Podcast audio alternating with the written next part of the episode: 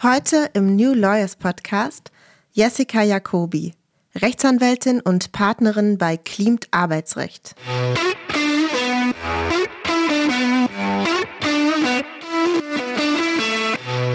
Das war ein toller Erfolg. Wir haben uns natürlich alle wahnsinnig gefreut. Ich glaube, es bedurfte aber wirklich einer Nichtjuristin, da einfach zu sagen, das kann so nicht sein.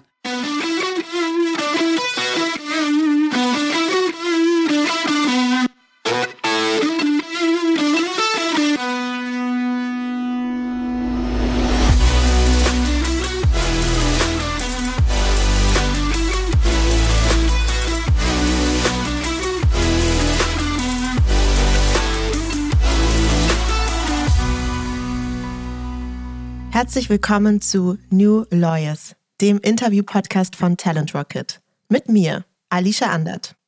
Bevor wir zu meinem heutigen Gast kommen, ein Hinweis vorab. Talent Rocket bietet dir nun noch bessere Einblicke in spannende Arbeitgeber und zeigt dir Arbeitgeberbewertungen von aktuellen und ehemaligen Mitarbeiterinnen und Mitarbeitern. Schau im Talent Rocket Profil des Arbeitgebers deiner Wahl vorbei und wirf einen Blick hinter die Kulissen oder hilf anderen Juristinnen und Juristen mit deinen bisherigen Erfahrungen, indem du deinen aktuellen oder ehemaligen Arbeitgeber auf Talent Rocket bewertest. Und nun zu meinem heutigen Gast. Jessica Jacobi ist Fachanwältin für Arbeitsrecht und seit 2002 Partnerin der Kanzlei Klimt Arbeitsrecht.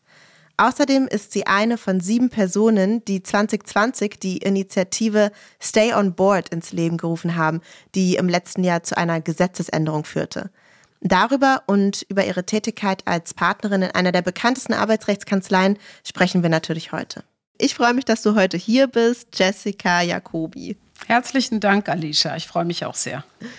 Ich habe natürlich dir, so wie allen anderen auch, eine Icebreaker-Frage mitgebracht. Und zwar lautet die für dich, mit welcher berühmten Person, die bereits verstorben ist, würdest du gerne mal einen Abend im Restaurant verbringen? Das ist eine tolle Frage. Mir ist auch gleich jemand eingefallen, die ist noch nicht sehr lange verstorben, aber ich habe sie sehr mhm. bewundert. Ruth Bader Ginsburg, US ja. Supreme Court Richterin. Ich habe eine Biografie von ihr gelesen. Ich war Referendarin in Washington. Ich habe äh, sogar das Glück gehabt, mit der deutsch-amerikanischen Juristenvereinigung den Supreme Court zu besuchen. Also deshalb wow. hatte ich da auch eine ganz enge Beziehung zu und ich habe eben auch die Themen, die sie beschäftigt haben, schon bevor sie überhaupt Richterin am Supreme Court wurde, finde ich eben auch wahnsinnig spannend. Gleichbehandlung, da sie, sie ist ja schon in den 50er Jahren berufstätig mhm. geworden, da war wirklich noch viel zu tun. Gleichbehandlung von Männern, von Frauen ähm, und auch rassische Gleichbehandlung. Also ein ganz mhm. toller Mensch und äh, faszinierende Persönlichkeit. Ja, eine sehr gute Person, die du ausgesucht hast. Das kann ich gut verstehen. Ich glaube, ich wäre selber gar nicht drauf gekommen, aber es macht total Sinn. Und ich weiß nicht, ob du das gehört hast, aber ich habe neulich in einem Podcast gehört, dass ihre Bibliothek versteigert wurde. Ah, nee, das habe ich noch nicht gehört. Das hatte ich nicht gehört. Ja. Aber sie war mit Sicherheit ein ganz belesener Mensch. Sie war auch ein gebildeter Mensch. Sie war sogar, ich habe dann auf Netflix auch einen Film über sie gesehen. Sie war mhm. mit dem sehr konservativen Richter Antonin Scalia gemeinsam auf der Bühne. Du nix, du hast es auch gesehen. Ja. In der Oper, also so einer Statistenrolle. Ja, total cool. Naja, mega spannend. Also da hätte man irgendwie von ihrer Bibliothek tatsächlich was mhm. ergattern können. Ich vermute mal, jetzt ist es schon zu spät. Aber sehr schöne Antwort. Ja. Dann wollen wir mal übergehen von einer beeindruckenden Frau, vielleicht zu einer anderen beeindruckenden Frau, nämlich zu dir. Du bist bei Klimt tätig, habe ich schon im Intro gesagt, einer Arbeitsrechtskanzlei.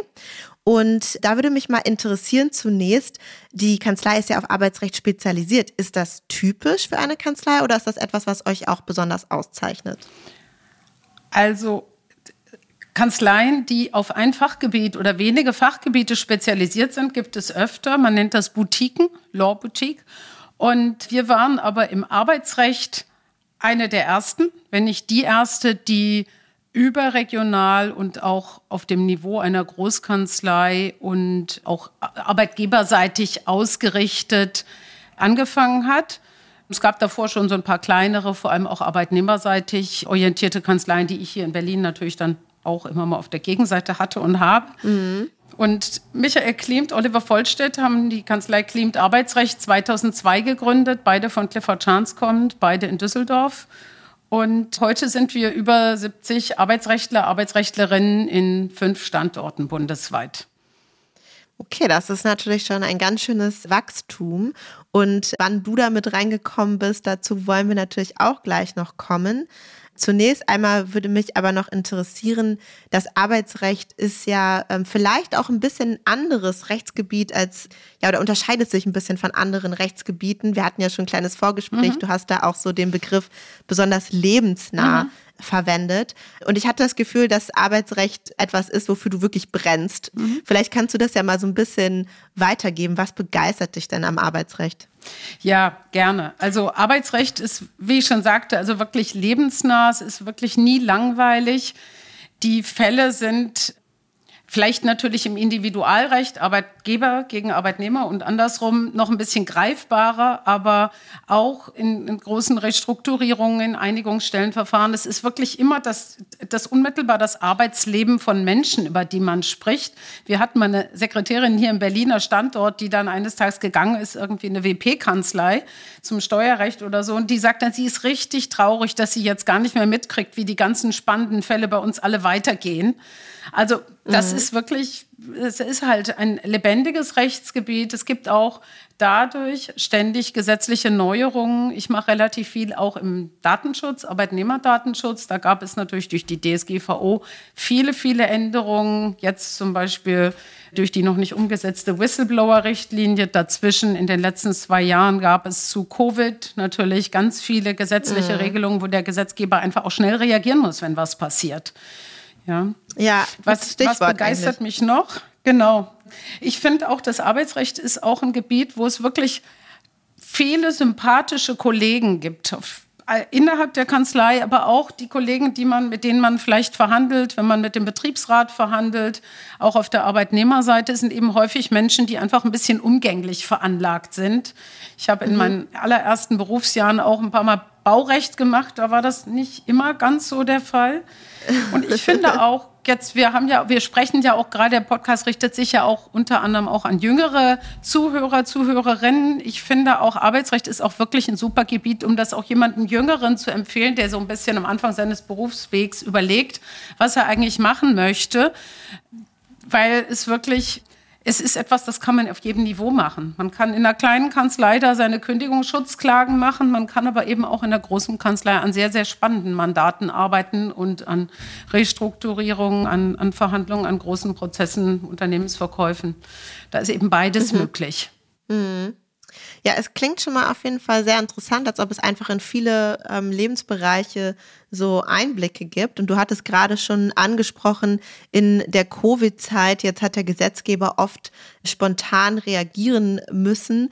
Das interessiert mich tatsächlich. Wie hast du das Arbeitsrecht und den Umgang damit in der Pandemie erlebt? Mein Eindruck war, dass es permanent um irgendwie solche Fragen geht. Und jetzt übrigens auch schon wieder, jetzt wo wir über Impfpflicht und sowas ja. äh, sprechen, äh, dass es irgendwie, dass das Arbeitsrecht total im Fokus stand die letzten zwei Jahre. Richtig, das, das war auch wirklich, es hat sich natürlich in den letzten zwei Jahren gab es, der Gesetzgeber hat versucht, hinterherzukommen hinter der Realität und äh, es gab Erleichterungen beim Kurzarbeitergeld. Das war so eine der ganz frühen Sachen, die kamen, nachdem alle aus ihrer Stockstarre erwacht waren. Mhm. Unsere Mandanten kamen viele Fragen zu Kurzarbeit und dann natürlich einfach auch zu Hygienekonzepten im Betrieb, zu, äh, zu Fragerecht nach Impfstatus. Mhm. Dann leider im letzten Jahr natürlich auch Betriebsschließungen. Das ist Teil der arbeitsrechtlichen Tätigkeit, auch bei sowas die Arbeitgeberseite zu unterstützen, zu verhandeln und das umzusetzen. Das, ja, das, das war im letzten Jahr ein großer Teil, also wesentlicher Teil unserer Tätigkeit. Richtig. Mhm. Ja, vielleicht. Ja, tatsächlich irgendwie so sehr nah am Geschehen seid ihr da dran mhm. gewesen. Mhm. Ne? Also oftmals mhm. ist es ja vielleicht so, dass Regulierung findet Jahre statt, nachdem irgendwie in der mhm. Gesellschaft was passiert ist. Aber im Arbeitsrecht war es jetzt so total, ging es so Schlag auf Schlag und man hat quasi in den neuen rechtlichen Regelungen immer sofort ablesen können, was die Gesellschaft gerade beschäftigt.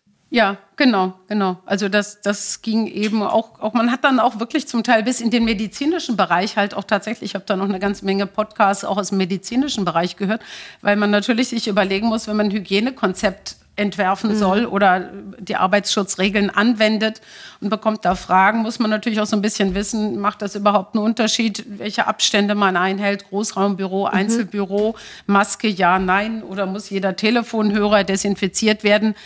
Das geht ja dann auch tatsächlich mhm. wirklich auch in, in solche Fragen rein. Also das war definitiv ein ist definitiv ein Beispiel dafür, dass wir im Arbeitsrecht eben immer wieder in ganz aktuellen Themen auch dran sind, die dann, ja, die dann eben auch schnell im Gesetz umgesetzt werden. Auch organisatorisch hat es uns selbst natürlich auch getroffen. Wir sind ja auch ein Unternehmen mhm. und selber auch Arbeitgeber. Da haben wir natürlich auch erstmal überlegt, was machen wir und haben, ich würde sagen, das Homeoffice hat sich seither auch insgesamt deutlich mehr etabliert bei uns. Das gab es schon immer. Ich mhm. habe schon immer im Homeoffice gearbeitet. Ich habe ja schon allein wegen der Kinder hat sich das oft ergeben, wenn ein Mandant halt irgendwie auch nochmal eine Frage hatte zu einer Uhrzeit, wo ich eben jetzt nicht mehr im Büro war. Mhm. Und das ist aber bei uns sehr viel mehr üblich geworden, mit eben einfach tatsächlich im Homeoffice zu arbeiten. Und äh, bei uns ist es auch so, dass wir nach wie vor mit Maske durch die Gänge laufen. Und wir arbeiten hier in Berlin jedenfalls ganz großenteils in Einzelbüros, sodass wir dann wenigstens am Schreibtisch die Maske ausziehen können. Aber wenn ich jetzt mit einer Kollegin länger ein Thema bespreche, würde ich das im Moment immer noch per Teams machen, weil das einfach praktischer ist und man mhm. nicht immer mit der Maske da zusammensitzen muss, wo ich jetzt früher einfach da im Büro rumgekommen wäre mit einer Kaffeetasse und man hätte sich so zusammengesetzt. Das vermeiden wir halt immer ja. noch. Ja, auch das beschäftigt natürlich viele Unternehmen jetzt, wie sich da letztlich auch der Büroalltag und die ganze Zusammenarbeit verändert. Das geht natürlich auch an euch nicht vorbei. Das ist klar. Genau. Du hast am Anfang erzählt, dass Klimt 2002 gegründet mhm. wurde mhm. und du bist seit 2003 Partnerin mhm. bei Klimt. Jetzt kann man, glaube ich, generell sagen, es gibt gar nicht so viele äh, Partnerinnen, leider. Und da interessiert mich natürlich, wie war jetzt dein Weg dahin? Wie hast du das auch ähm, geschafft und wahrgenommen? Ja, vielen Dank. Spannende Frage. Bevor wir auf mich persönlich eingehen, vielleicht mal vorab. Wir sind immerhin drei Partnerinnen in 17 Partnern insgesamt. Das ist 17 Prozent. Damit bewegen wir uns ungefähr in dem Durchschnitt dessen, was auch in anderen Großkanzleien so üblich ist. Richtig, da ist noch ein bisschen Luft nach oben. Ich bin, denke aber, wir sind da eigentlich auf einem ganz guten Weg. Ich habe mir heute mal unsere Zahlen angeguckt. Wir sind also bei den Associates und Senior Associates haben wir mehr weibliche Anwältinnen als männliche Anwälte. Das ist im Arbeitsrecht auch relativ üblich. Das ist generell eine sehr hohe Quote an Frauen. Und äh, bei den Councils und Principal Councils ist es immerhin jeweils noch 50-50. Und das ist die mhm. Karrierestufe unter dem Partner. Mhm. Und so dass ich denke, da sind wir auf einem sehr guten Weg und haben da auch schon einiges gemacht und sind da auch dran ja, der Anteil der Frauen an allen Anwälten und Anwältinnen insgesamt ist nach wie vor nämlich nur 35 Prozent.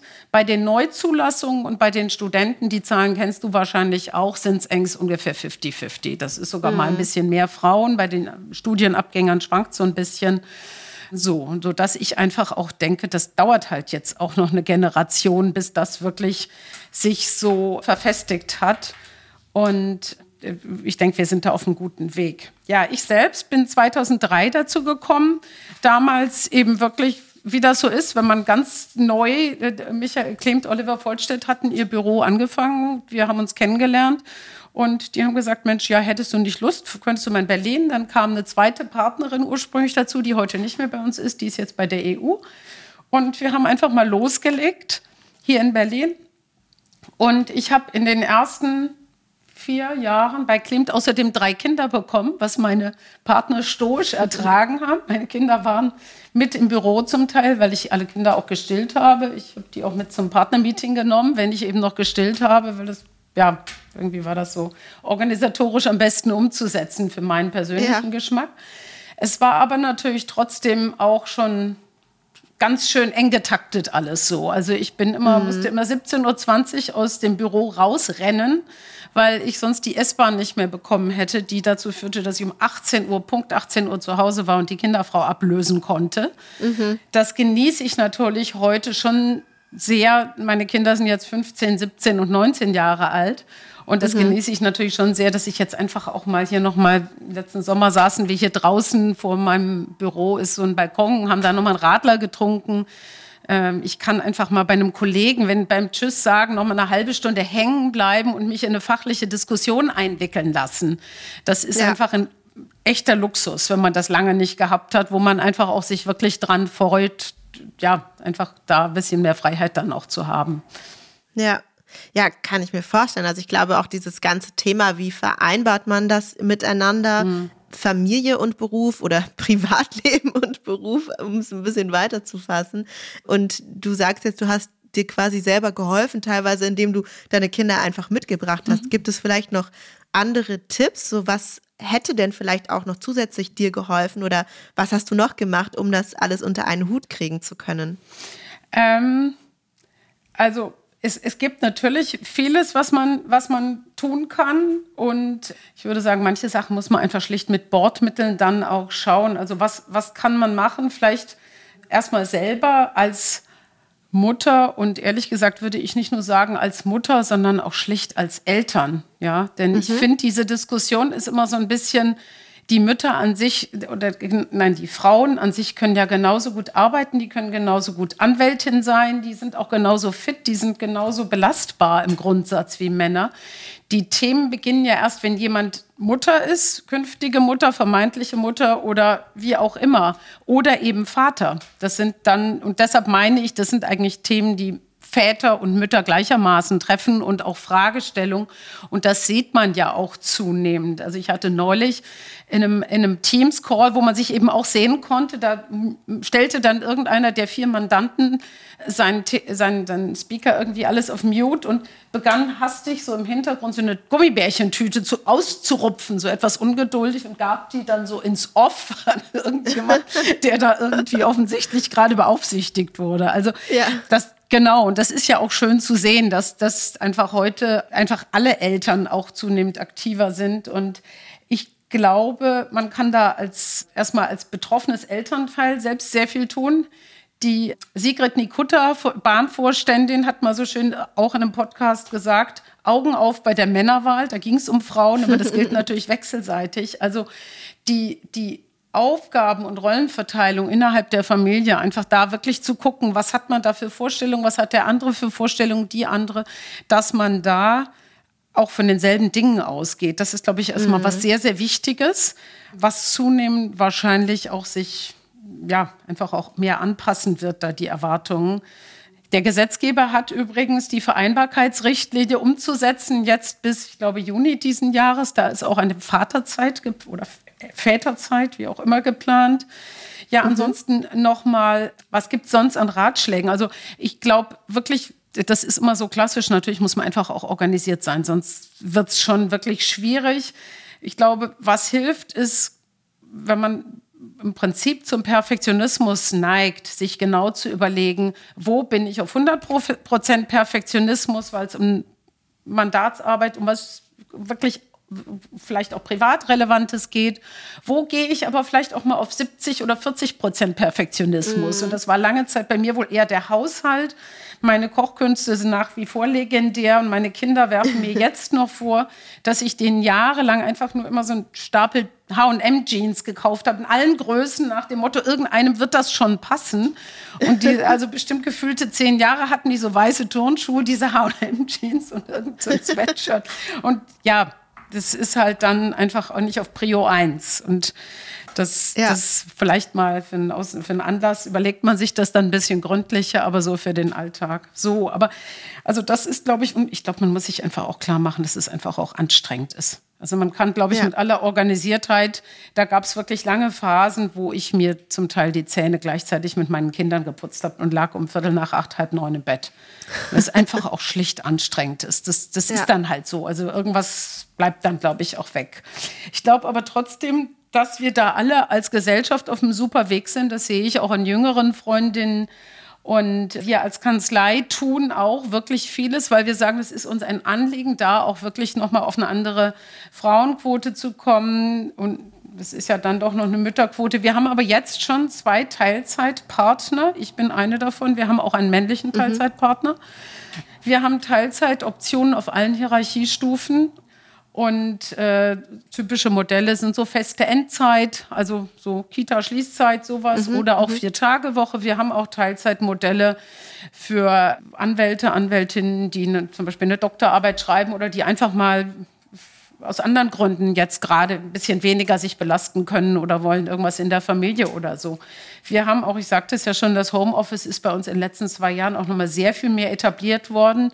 Wir haben Kollegen, die Kolleginnen, die feste Homeoffice-Tage haben oder manchmal auch flexible. Wir machen das hier im Team auch. Also bei mir sind jetzt im Moment im Team alle noch nicht Eltern, die Jüngeren. Aber wenn die einen Handwerker erwarten oder wenn die einfach, wenn man mal ein dickes Brett bohren will, irgendwie einen dicken Schriftsatz, dann nimmt man sich vielleicht mal beide Akten mit nach Hause und äh, setzt sich dann mal zu Hause hin und arbeitet dann an sowas. Mhm.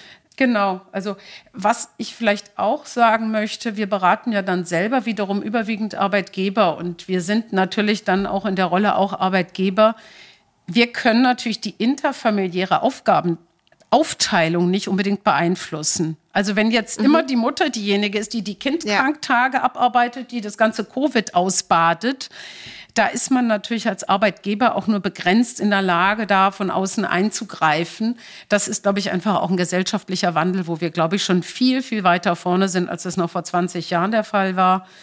Und äh, ja, aber wo man einfach auch, glaube ich, dranbleiben muss als Gesellschaft.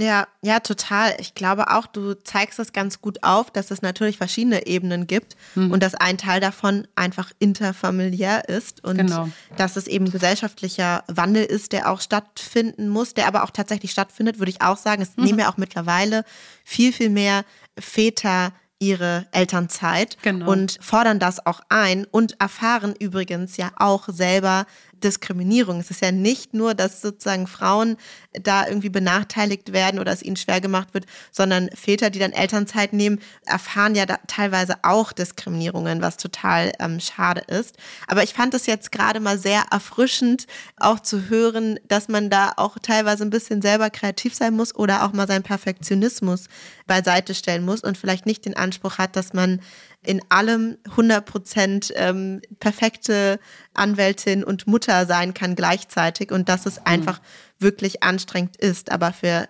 alle Eltern. Ich Mhm. Hab selber keine Kinder, aber was ich sehe, sieht sehr anstrengend aus bei meinen Freunden.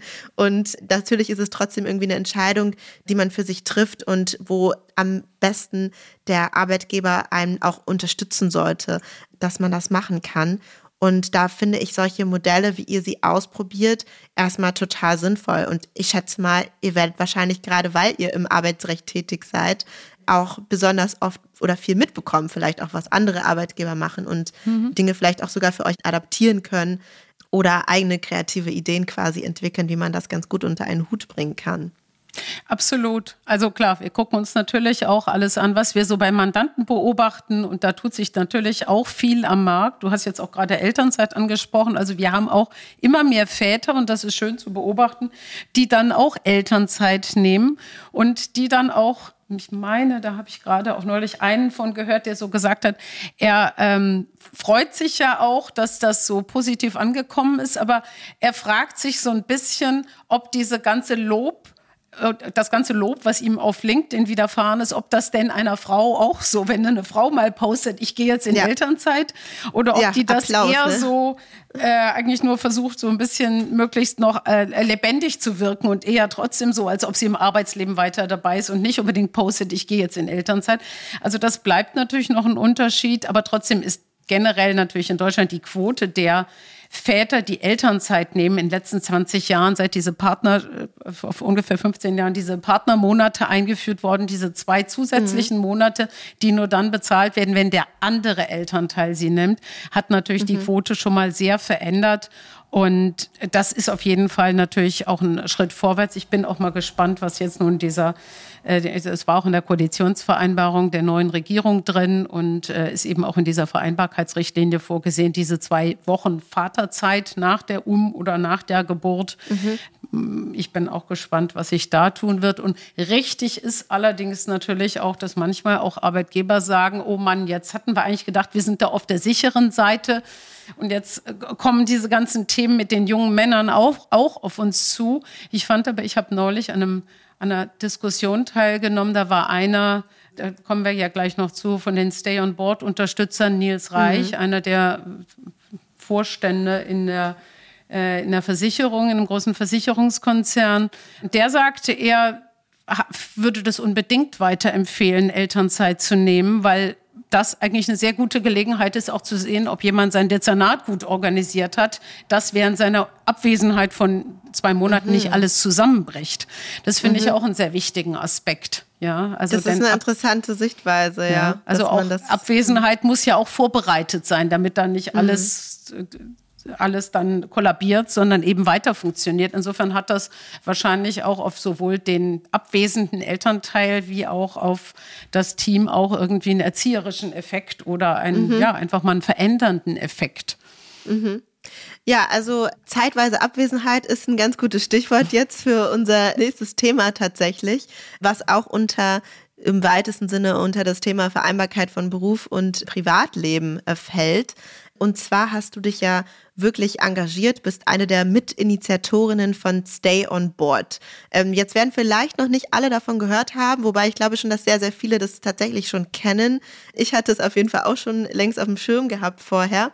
Und deswegen musst du aber natürlich trotzdem jetzt nochmal erklären, worum geht es oder ging es bei Stay on Board und was habt ihr ganz konkret erreicht? Ja, es geht um eine Auszeit für Organmitglieder in der Aktiengesellschaft, in der GmbH, in der SE, also für Vorstände, Geschäftsführer, Geschäftsführerinnen, und zwar aus familiären Gründen, also bei Mutterschaft, Elternzeit. Die gesetzlichen Begriffe übernehmen da die arbeitsrechtlichen Begriffe für Arbeitnehmer, Arbeitnehmerinnen für Pflegefälle in der Familie und für die eigene Krankheit. Und zwar von drei Monaten als verbindlichen Anspruch im Falle der Mutterschaft und dann etwas gestaffelt bis zu zwölf Monaten, wobei dann die Rechte des Aufsichtsrats da zuzustimmen oder nicht zuzustimmen stärker ausgeprägt sind.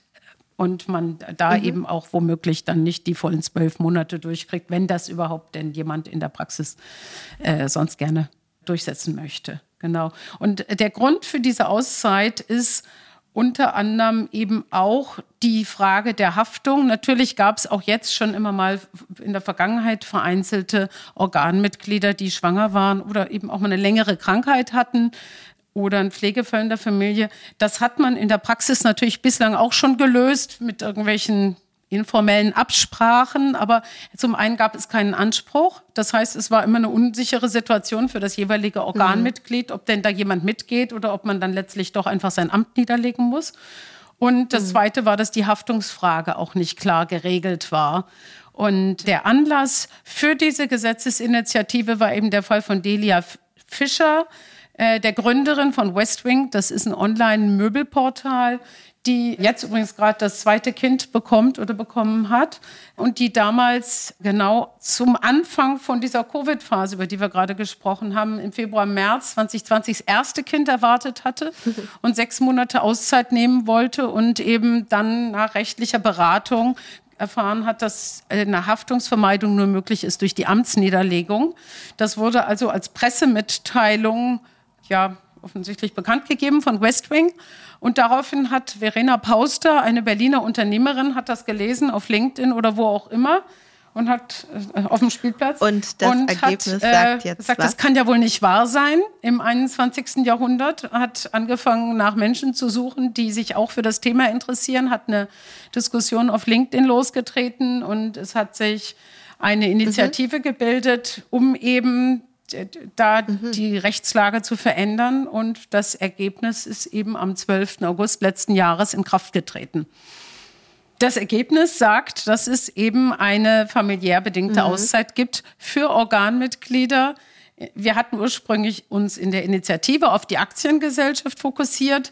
Jetzt gibt es dasselbe Recht für GmbH-Geschäftsführer, mhm. Geführerinnen und für SE-Direktoren, Direktorinnen und eben ein gestaffelt. Der Gesetzgeber hat, wir hatten ursprünglich, glaube wir mhm. hatten ursprünglich gesagt, sechs Monate hatten wir vorgeschlagen. Der Gesetzgeber ist darauf etwas gestaffelter eingegangen. Ich hatte es eben schon kurz erwähnt und hat gesagt, drei Monate bei Mutterschaft und bis zu zwölf Monaten insgesamt. Und äh, der Aufsichtsrat kann eben dem aber auch widersprechen, wenn schwerwiegende Gründe dagegen sprechen. Und natürlich geht das nur im mehrköpfigen Vorstand.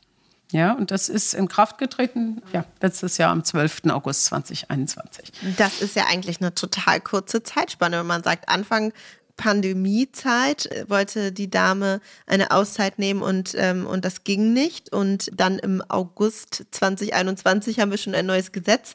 Das ist ja eigentlich äh, wirklich total, total schnell gegangen. Vielleicht kannst du uns mal so ein bisschen mitnehmen und erzählen, wie hat das ganz konkret funktioniert? Wer war dabei? Wie habt ihr dieses Projekt durchgezogen? Wie habt ihr miteinander kommuniziert? Ich glaube, Verena Paus, da hast du gerade schon erwähnt, als mhm. so mhm. erste Initiatorin, keine Juristin, glaube ich. Nein. Du bist Juristin, ich glaube, es sind noch mehr Juristen mit dabei gewesen. Wie mhm. wurde quasi dieses Team gebildet? Ähm, erzähl mal, wie das so abgelaufen ist. Ja, Verena hat diese Diskussion eben ins Leben gerufen und hat dann in der Diskussion auf LinkedIn, da äh, kamen eben ziemliche Diskussionen auf und mehrere haben was gepostet und sie hat, sie hat das dann auch im Nachhinein mal erzählt, sie hat nach Sympathie, hat sie sich überlegt, auf welchen Äußerungen findet sie interessant und hat eben dann uns einzeln angeschrieben und hat eben gesagt, wollen wir uns dazu nicht mal unterhalten, ob man da nicht irgendwas gegen unternehmen kann. Und äh, dann haben wir einen ersten Teams-Call aufgesetzt und du hast recht, alle anderen sind Juristen, Juristinnen. Es sind äh, fünf Anwälte, ein Professor und eben Verena als Unternehmerin. Vier von den Anwälten beziehungsweise der eine Professor sind auch Zivilrechtler und Gesellschaftsrechtler. Das ist der Tobias der Rat hier von Linden Partners in Berlin. Andreas von Oppen bei Greenford in Frankfurt. Also wir waren auch quer durch die Republik verteilt. Mhm. Die Sophie Pollock, ebenfalls hier in Berlin, Anwältin und der Professor Florian Möslein von der Uni in Marburg, Zivilrechtler. Daneben eben zwei Arbeitsrechtlerinnen, Daniela Hangarter in Frankfurt und ich hier in Berlin. Und ja, wir haben dann in einem ersten Teams-Call uns zusammengefunden, haben gesagt, Mensch, es ist ja wirklich toll, wie kann man da irgendwas machen, wie sollen wir da vorgehen? Haben dann erstmal die juristischen Themen untereinander in so einem Eckpunktepapier erstmal überlegt, was wollen wir eigentlich, was wollen wir eigentlich vorschlagen. Mhm. Haben so ein Eckpunktepapier entworfen, haben gleichzeitig jemanden damit beauftragt, eine Website für uns zu gründen und eben ins Leben zu rufen, haben die mit Texten gefüllt. Eine PR-Beratung hat uns hier äh, in Berlin sehr, sehr gut unterstützt darin überhaupt, wie geht man denn mit sowas an die Öffentlichkeit, Sacher Klein. Dann haben wir alle begonnen, Unterstützer, Unterstützerinnen einfach zu suchen und zu finden, die bekannt sind und die bereit sind, ihren Namen eben dafür auch herzugeben, dass sie uns unterstützen. Unter anderem Dieter Zetsche, ehemals Daimler, Achim mhm. Berg von Bitkom, Ann-Kathrin Achleitner, mehrfache ähm, Aufsichtsrätin. Ja, und haben, dadurch haben wir eben versucht, das Thema so wirklich auch in der Öffentlichkeit bekannt zu machen. Und dann war die FDP kurz vor der Sommerpause 2020 hat da recht früh gesagt, wir finden das eigentlich eine gute Initiative, wir unterstützen das. Da sollte doch mal die Regierung, die waren ja damals Opposition, da sollte doch ja. die Regierung mal einen Gesetzesentwurf verabschieden. Das haben denn die Koalitionsparteien im Herbst und frühen Winter gemacht. CDU und SPD da gab es dann so erste Entwürfe, die wir immer mal, wir bekamen da so über einzelne Abgeordnete immer mal Informationen. Dann gab es eine Anhörung im Familienausschuss im Frühjahr 2021 und dann haben wir irgendwann im Frühsommer dann eben auch gehört, so es hat jetzt funktioniert. Mhm. Und das wurde dann auch wirklich in der letzten Bundestagssitzung vor der Sommerpause 2021 zusammen mit dem FIPOC 2, dem Gesetz über die Frauenquote, in den Organen wurde das gemeinsam im Paket verabschiedet. Und ja, vielleicht auch noch ganz nett, wir haben uns dann im Sommer, irgendwann August, denke ich, 2021, haben wir uns dann im Borchert alle gemeinsam zum Stay-and-Board-Dinner getroffen ja. und haben fröhlich gefeiert unseren Erfolg. Also das war auch wirklich ganz toll. Das war wirklich, ja, einfach wirklich ein ganz toll, auch dass es dann auch noch geklappt hat. Aber es war auch ansonsten wirklich von der Zusammenarbeit wirklich eine Ganz ja, wie fühlt sich Initiative. das an, wenn du, ähm, wenn man da irgendwie sowas erreicht hat? Also das muss doch so ein irres Gefühl von Selbstwirksamkeit sein, wenn man da irgendwie sich was vorgenommen hat, man hat ein Problem gesehen, man wollte es lösen und jetzt ist es dann einfach so weniger als anderthalb Jahre später ist das einfach gelöst. Also das, das muss sich doch richtig, richtig gut anfühlen, oder? Also das war ein toller Erfolg. Wir haben uns natürlich alle wahnsinnig gefreut. Ich glaube, es bedurfte aber wirklich einer Nicht-Juristin, da einfach zu sagen, das ne? kann so nicht sein. Das ist, wir Juristen sind alle so, auch in der Ausbildung, für uns ist das so klar und auch in der Praxis, der, dass das Organ hat einen Zivilrechtsvertrag, das geht zum Landgericht, wenn es ein Problem hat. Äh, der Arbeitnehmer hat einen Arbeitsvertrag und geht zum Arbeitsgericht. Das mhm. sind so zwei verschiedene Schubladen, dass das für diejenigen, gerade die, die in der Materie stehen, drinstecken, gar nicht erstaunlich mhm. ist, sondern das lernen wir halt und sagen, das ist so. Und erst als dann die Verena eben sagt, das kann ja wohl nicht wahr sein und ich dann auch anfing, mal mit anderen juristischen Freunden zu sprechen, die vielleicht nicht im Arbeitsrecht spezialisiert sind und damit natürlich auch häufiger mal einen Vorstand oder eine Geschäftsführerin beraten, hörte ich dann auch, dass ich so, das kann ja nicht wahr sein, das ist ja ein Unding, mhm. das war mir gar nicht klar. Also selbst eben auch Juristen, die das gar nicht so wussten.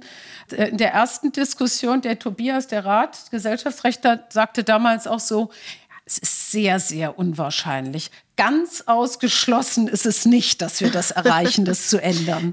Und so. Ein anderer Freund sagte, das Aktienrecht ist so flexibel wie ein Klotz. Also das ist so, das, das war schon wirklich sehr, sehr weit weg. Und dann war das aber natürlich eine großartige Erfahrung, weil wir dann natürlich, als wir dann einmal uns dieses Ziel gesetzt haben, haben wir natürlich dann auch mit den Techniken, die wir alle aus unserem Beruf kennen, mit den Kommunikationsmitteln, mit der Art, wie wir arbeiten, haben wir natürlich auch dann ein super Teamwork eben gehabt. Also wirklich auf Zuruf immer, wer gerade Zeit hatte, hat gesagt, ich mache das mal und äh, ich habe jetzt gerade ein bisschen Zeit oder die äh, Verena wurde von irgendjemand angeschrieben, irgendeiner soll ein Interview führen, sie kann gerade nicht, kann das einer von euch machen oder ein paar Studenten haben uns angeschrieben, haben gesagt, sie würden da gerne ihre Bachelorarbeit zu schreiben, ob wir da vielleicht noch ein paar Informationen hätten. Dann hat sich immer einer der Anwälte, Anwältinnen bereit erklärt, da das zu beantworten. Also das war wirklich äh, eine ganz, ganz tolle Erfahrung und dann natürlich auch ich würde, man soll ja nicht immer sagen, man hat auch noch Glück gehabt, aber ich glaube, es ist wirklich auch glücklich gelaufen. Das meine ich, kann man schon tatsächlich so sagen, denn häufig dauert sowas ja länger und ich hatte mich auch darauf eingestellt, dass man mhm. eben auch dranbleiben muss und nicht alles beim ersten Mal klappt. Manche Gesetzgebungsvorhaben dauern Jahrzehnte, bis da die Gesellschaft soweit ist. Ja, ein bisschen Timing gehört da, glaube ich, schon auch dazu. Das ist richtig. Wo stehen wir gerade in der Gesellschaft? Was ist irgendwie gerade so ein Hot Topic und beschäftigt die Menschen? Und ich glaube, da habt ihr wahrscheinlich gerade wirklich auch einen Nerv getroffen. Und was ich ganz interessant finde, auch was du ansprichst mit diesem juristischen Mindset, dass man immer so auf die Dinge raufblickt und sagt, ja, das ist halt so. Ist es ganz ungewohnt, einfach mal zu sagen, naja, es ist nicht einfach so, wir können das ja auch mitgestalten. Gesetze lassen sich ja auch ändern, das ist ja nicht Gott gegeben, sondern sind wir nicht gerade als Juristinnen und Juristen in der Lage, die Gesetze so anzupassen, dass sie etwas widerspiegeln, was wir haben möchten? Also ist das sozusagen eine ganz mhm. ungewohnte Art zu arbeiten? Ich würde schon sagen, und ich würde sagen, das ist vielleicht auch nicht für jeden das gleichermaßen. Ich war jetzt, glaube ich, in den ersten oh, 20, 30, 40 Jahren meines Lebens nicht so wahnsinnig politisch veranlagt. Und mhm. irgendjemand sagte auch mal zu mir, mich überrascht immer wieder der Rechtspositivismus der Juristen. So nach dem Motto, es steht doch im Schönfelder, dann ist das halt so. Ja. Ähm, ich meine, das ist auch vielleicht was, was vielleicht auch erst mit bestimmten Entwicklungen im Leben irgendwie dann auch so kommt, dass man anfängt, sich mehr zu engagieren oder dass man anfängt, sich auch mehr zu interessieren. Und insofern ist das natürlich auch, dass man dann auch erstmal anfängt zu hinterfragen, was äh, kann man denn da ändern? Und ist es denn vielleicht tatsächlich möglich, die geltende Rechtslage zu ändern? Mhm. Jetzt habt ihr ja schon wirklich einen großen Erfolg gehabt. Gibt es denn schon etwas, wo ihr als Initiative vielleicht sagt, das ist der nächste Schritt, das muss jetzt auch noch angepasst werden? Gesetzgebungsseitig nein. Mhm. Das Nein, das, also, wir sind wirklich sehr zufrieden und wir haben auch, es gab einen früheren Entwurf, da war der Gesetzgeber, da waren wir nicht so ganz glücklich. Das hätte keinen klaren Anspruch gegeben, das waren andere Fristen, da waren so ein paar Sachen, die uns da nicht gut gefallen hätten. Aber das jetzt in Kraft gesetzte Gesetz, da sind wir sehr zufrieden. Auch diese abgestufte Fristenlösung, wo man eben sagt, wo man eben da womöglich auch noch mit Hinblick auf gewisse EU-Hintergründe eben auch für die Mütter eine besonders starke Rechtsposition ausgestaltet hat mhm. und für die anderen Fallgestaltungen ein bisschen abgestuft. Was wir aber tatsächlich machen, ist, dass wir gerade dabei sind, dieses gesetzliche Recht einfach noch ein bisschen bekannter zu machen. Wir haben also mhm. jetzt tatsächlich auch morgen wieder einen Stay-on-Board-Call, wo wir äh, uns untereinander abstimmen möchten. Wir wollen das in den Unternehmen noch ein bisschen bekannter machen. Mhm. Wir haben auch von mehreren Unternehmen auch ja, so An Anfrage gehört, dass so einerseits äh, und auch in der Mandatsarbeit haben wir ähm, Anfragen bekommen, wie geht das jetzt in der Praxis? Wie setzt man das denn nun eigentlich um? Muss man da nochmal eine spezielle Vereinbarung treffen? So und auch in den Unternehmen ist natürlich häufig noch die Frage, was ist denn dann mit dem Dienstwagen? Was ist denn dann mhm. mit dem Aktienoptionen Westen, die dann weiter? Wie sollen das eigentlich alles gehen? So und da wollen wir eigentlich was machen, was die meisten Gesetzesinitiatoren wahrscheinlich eher gar nicht so im Blick haben, dass man einfach sagt, man will sozusagen den Anwenderkreis auch noch ja. mal jenseits der konkreten Mandatsarbeit auch noch mal den Anwenderkreis darüber informieren, was dieses Gesetz, äh, ja, wie das, wie man das umsetzen kann. Genau. Da ist es natürlich ganz praktisch, dass ihr so viele Juristinnen und Juristen an Bord habt bei der Initiative, ja. die dann jetzt letztlich auch in der Umsetzung der gesetzlichen Regelungen mit unterstützen können und beraten ja, können. Klar. Ja, na klar. Ja, super. Also klingt auf jeden Fall echt nach einer sehr erfolgreichen Initiative. Glückwunsch, dass das auch alles so geklappt hat. Und ähm, jetzt sind wir schon ziemlich am Ende von unserem Gespräch, aber ich würde ganz gerne noch zum Schluss von dir hören, ob du vielleicht für zum Beispiel andere Frauen einen Tipp hättest. Manchmal blickt man ja so zurück und denkt sich, ach, hätte ich das mal gewusst, als ich vor 20 Jahren zum Beispiel ähm, angefangen habe zu arbeiten oder als ich eine Familie geplant habe oder, oder, oder. Gibt es etwas, von dem du dir vielleicht gewünscht hättest, dass du schon gewusst hättest und was du jetzt gerne weitergeben möchtest? Ja, spannende Frage. Ich glaube, bis zu einem gewissen Grad lebt man das Leben immer ein bisschen im Blindflug. Also so ganz genau schon im Voraus ganz fest zu wissen, da will ich in 20 Jahren sein, ich weiß es nicht. Also wenn ich mir so meine Kinder angucke, die ja jetzt auch so in die Phase kommen, wo man dann mal anfängt zu überlegen.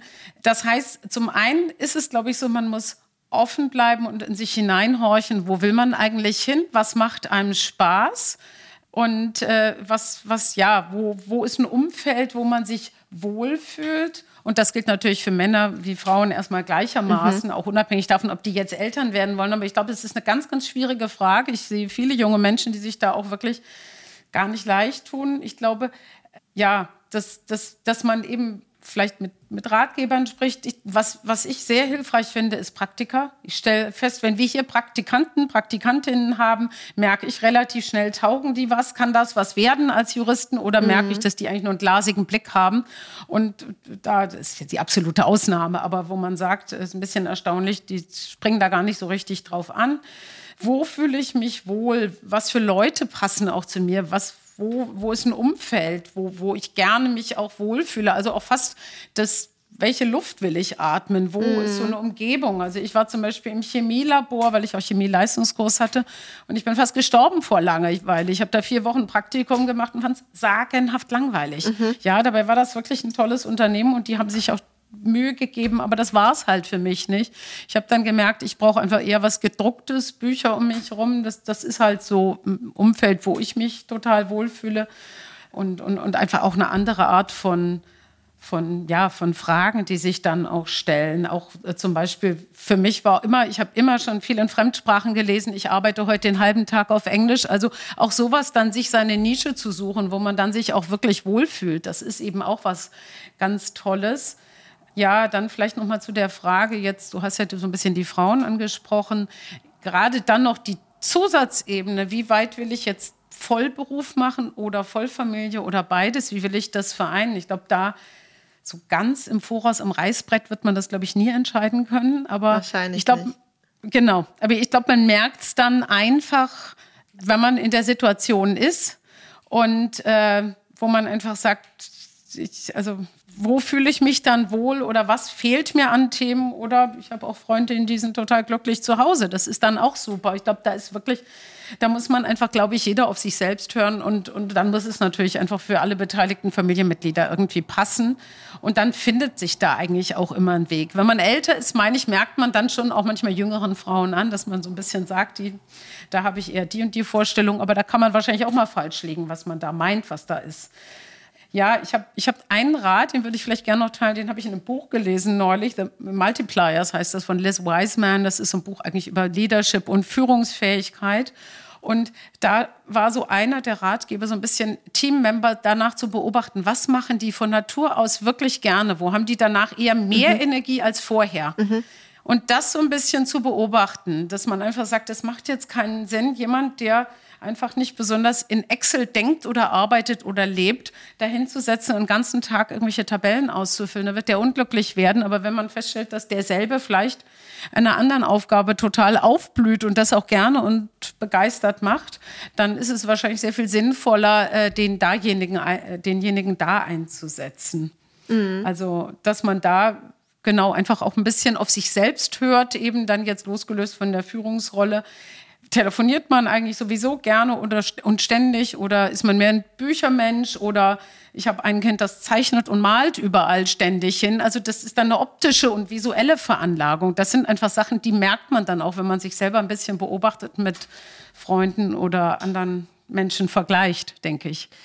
Glaube ich auch. Das muss man natürlich immer ein bisschen auch ehrlich zu sich selber sein und bleiben, wenn man so reflektiert darüber, was man gerne tut und äh, worin man wirklich auch gut ist. Und ich glaube, der Tipp ist wirklich gut zu schauen, in welchem Umfeld man sich wohlfühlt. Dann ist es meistens mhm. so, dass man die Arbeit, äh, selbst wenn sie vielleicht eigentlich für sich genommen gar nicht so spannend ist, als viel angenehmer empfindet, als wenn man sich in einem Umfeld aufhält, in dem man sich nicht wohlfühlt. Ich glaube, das ist ein guter Ratschlag, den man allen Leuten da draußen mhm. geben kann. Und ich bedanke mich jetzt nur noch bei dir für dieses sehr, sehr nette Gespräch, auch deine Einblicke in die Stay on Board Initiative, die zu großem Erfolg geführt hat und in das Arbeitsrecht und dein Leben als Partnerin. Schön, dass du da warst, Jessica Jacobi. Vielen Dank. Das war Jessica Jacobi. Wenn dir der Podcast gefällt, dann hinterlass eine Bewertung auf Spotify oder Apple Podcasts. Es dauert nur zwei Sekunden und hilft enorm, um noch mehr Juristinnen und Juristen auf ihn aufmerksam zu machen. Du möchtest bestimmte Gäste hören oder möchtest Feedback geben? Dann melde dich gerne oder folg dem Link, den ich euch in den Shownotes verlinkt habe.